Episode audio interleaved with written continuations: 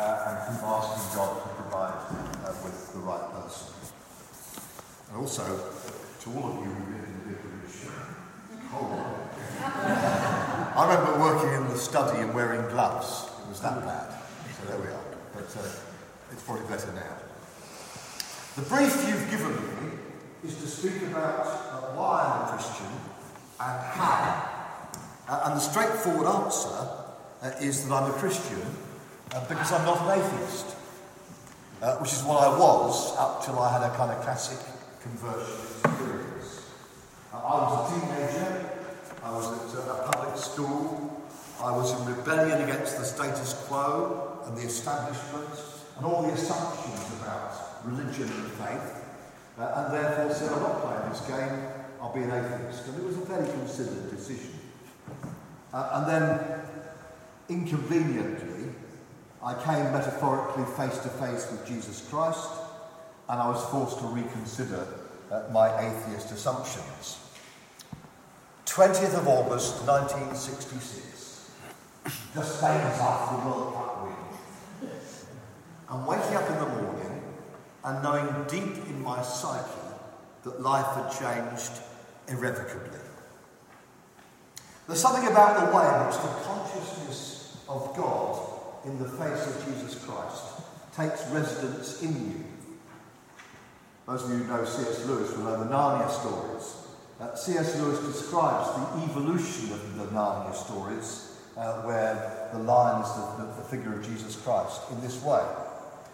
Uh, at first, I had very little idea, he said, of how the story would go.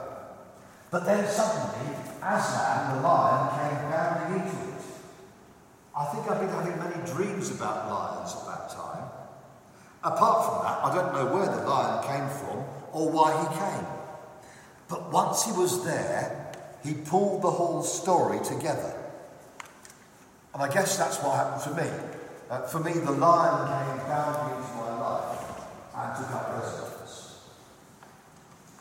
Uh, and I guess the default reverter for me would be atheism. Atheism makes so much sense because there's nothing in the world necessarily that points you to anything. That's what I thought. But that continuing C.S. Lewis conundrum of not being able to make sense of Jesus Christ, his life, his death, his resurrection, his teaching outside of the Christian story is what draws me back again and again. If you ask me, how do I cope in times of doubt and when I'm not knowing, it's going back to that sense that Jesus Christ is inexplicably entwined. Uh, his story has entwined itself with my story. And so that's been for the last 50 years. Getting a handle on what sustains me in faith is more difficult. Um, I think the story of the anointing at Bethany gives a few pointers. Here is Jesus at the house of his friend Lazarus in Bethany. Uh, presumably, a, a celebration here. Uh, Lazarus been raised from death. Pretty worth celebrating, really. You can have, have something to celebrate. Your mate coming back to life isn't a bad thing to do. Uh, and uh, Martha and Mary are there, exercising their characteristic ministries of service and prayerfulness. And Mary makes an act of costly devotion. She makes a large amount of nard, what we also know spikenard, an essential oil from India, and she anoints Jesus. Not his head, or in this part of the story, others have differently, not his head, uh, which is a sign of kingship, but his feet, which is where you start when you're anointing a body for burial. And not only that, but she lets her hair down, uh, which is a, a pretty shaming thing for a woman to do in that society. And she wipes his feet. And the smell pervades the house. Thank you, Mr. Potato Head. That's what your nose is for. you can smell the perfume, it's throughout the house. And this is an extravagant act for her, a sign of her love for Jesus. What's poured out at the feet of the Messiah is a symbol of the overflowing love of God that subsists in the person of God incarnate, who's here with them and among them. I think in all my years as a Christian, though I might always expressed it in this way, it's been the reality of the grace of God that's animated my understanding. I, I guess my approach to life is pretty cerebral. Um, I use my head quite a lot, so I live inside my head. Uh, but what always pulls me out short is the reality of the outrageous character of grace and our response to it. Uh, and this act of anointing Jesus is all about responding to that outrageous grace. You see, the story of God is the story in which we live, and it's the story of a covenant keeping creator who always calls his people back whenever they rebel or try to walk away, whether in Old Testament or New Testament. You and I have been grabbed by the overwhelming, never ending, reckless love of God. Popular worship song, which you probably don't sing here at the moment, but it's a good one. The overwhelming, never ending, reckless love of God. Grace is the theme, uh, and grace is like a word that runs through the rock of our church, the life of the church. Grace is, as Karl Barth says, what pursues us, hunts us down, and then gives us the means to live. Barth says this grace and gratitude belong together, like heaven and earth. Grace evokes grace. Sorry, gratitude evokes grace, like the voice and the echo. Gratitude follows grace as thunder follows lightning. We live in the grace of God. If there's nothing else you can recall from this morning, I would love you to rediscover and bask in the grace of God. That's the sunshine of our existence.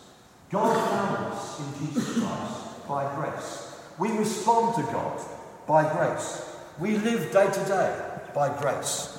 The perfume fills the room and fills our lives. Are you smelling it? So grace is my first. Uh, the second theme is the theme of the cross, uh, foreshadowed in the act of the anointing. Uh, John tells us that Mary brought it so she might keep it the day of my burial. I don't know if you know Malcolm Guite's sonnet at the anointing at Bethany. Let me try this one on you. Come close with Mary, Martha, Lazarus.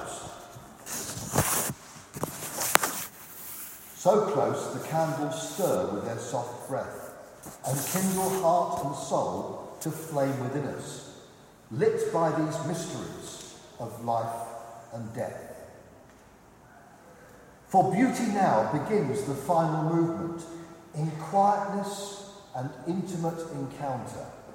The alabaster jar of precious ointment is broken open for the world's true lover. The whole room richly fills to feast the senses with all the yearning such a fragrance brings. The heart is mourning, but the Spirit dances here at the very centre of all things. Here at the meeting place of love and loss, we all foresee and see beyond the cross.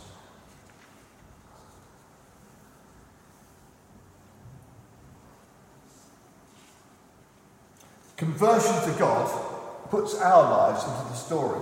The pattern of life we live is the pattern in the Christian calendar, uh, which starts today with Passion Tide and takes us on through Palm Sunday uh, to Holy Easter. There is no Christian life without passion and death. There is resurrection, but we have to go through passion and death to get there. Uh, for the best part of uh, 30 years, I've been part of a Christian festival called Spring Harvest. It won't be to all of your tastes maybe how you define yourselves is that uh, at St Luke's you aren't Spring Harvest. That's all right.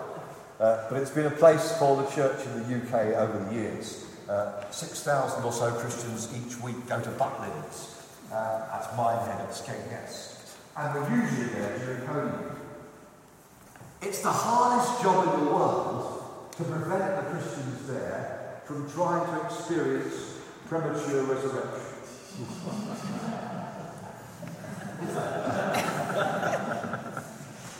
Your minds are like mine. they want to sing the songs of the risen Lord before they've got there. On Good Friday, we have to hold them back from a celebration that hasn't happened yet. Jesus still on the cross. Jesus in the tomb. The agony of betrayal. The agony of death. The agony of desolation. The agony of loss. All those have to happen before the glories of Easter morn. Because the Christian life can't be lived any other way. That's the pattern life, death, resurrection. When I first became a Christian, I wasn't Church of England. That came later. But what I've learned through my encounter with liturgical prayer, with the Christian seasons, with the rhythm of life, is that spirituality grows as you put that pattern into your way of being. Nothing new here, is there? Shock horror. Bishop believes in the cross and resurrection and prayer.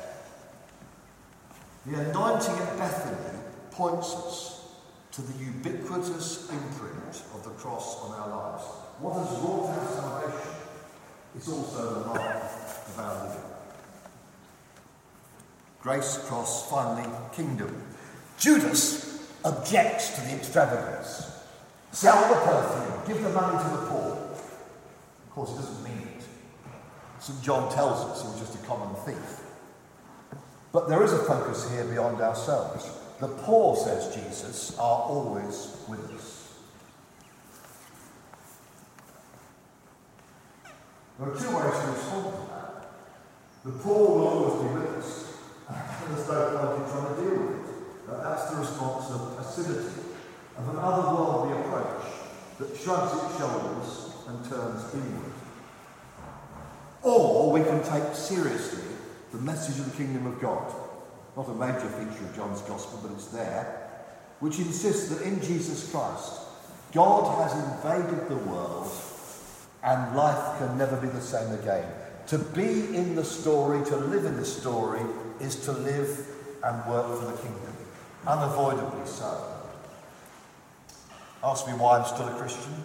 Well, one of the reasons is that I've found in the kingdom of God a key to understanding how our innate human desires for justice, for transformation, for a new and better society make sense and cohere in the purposes of God.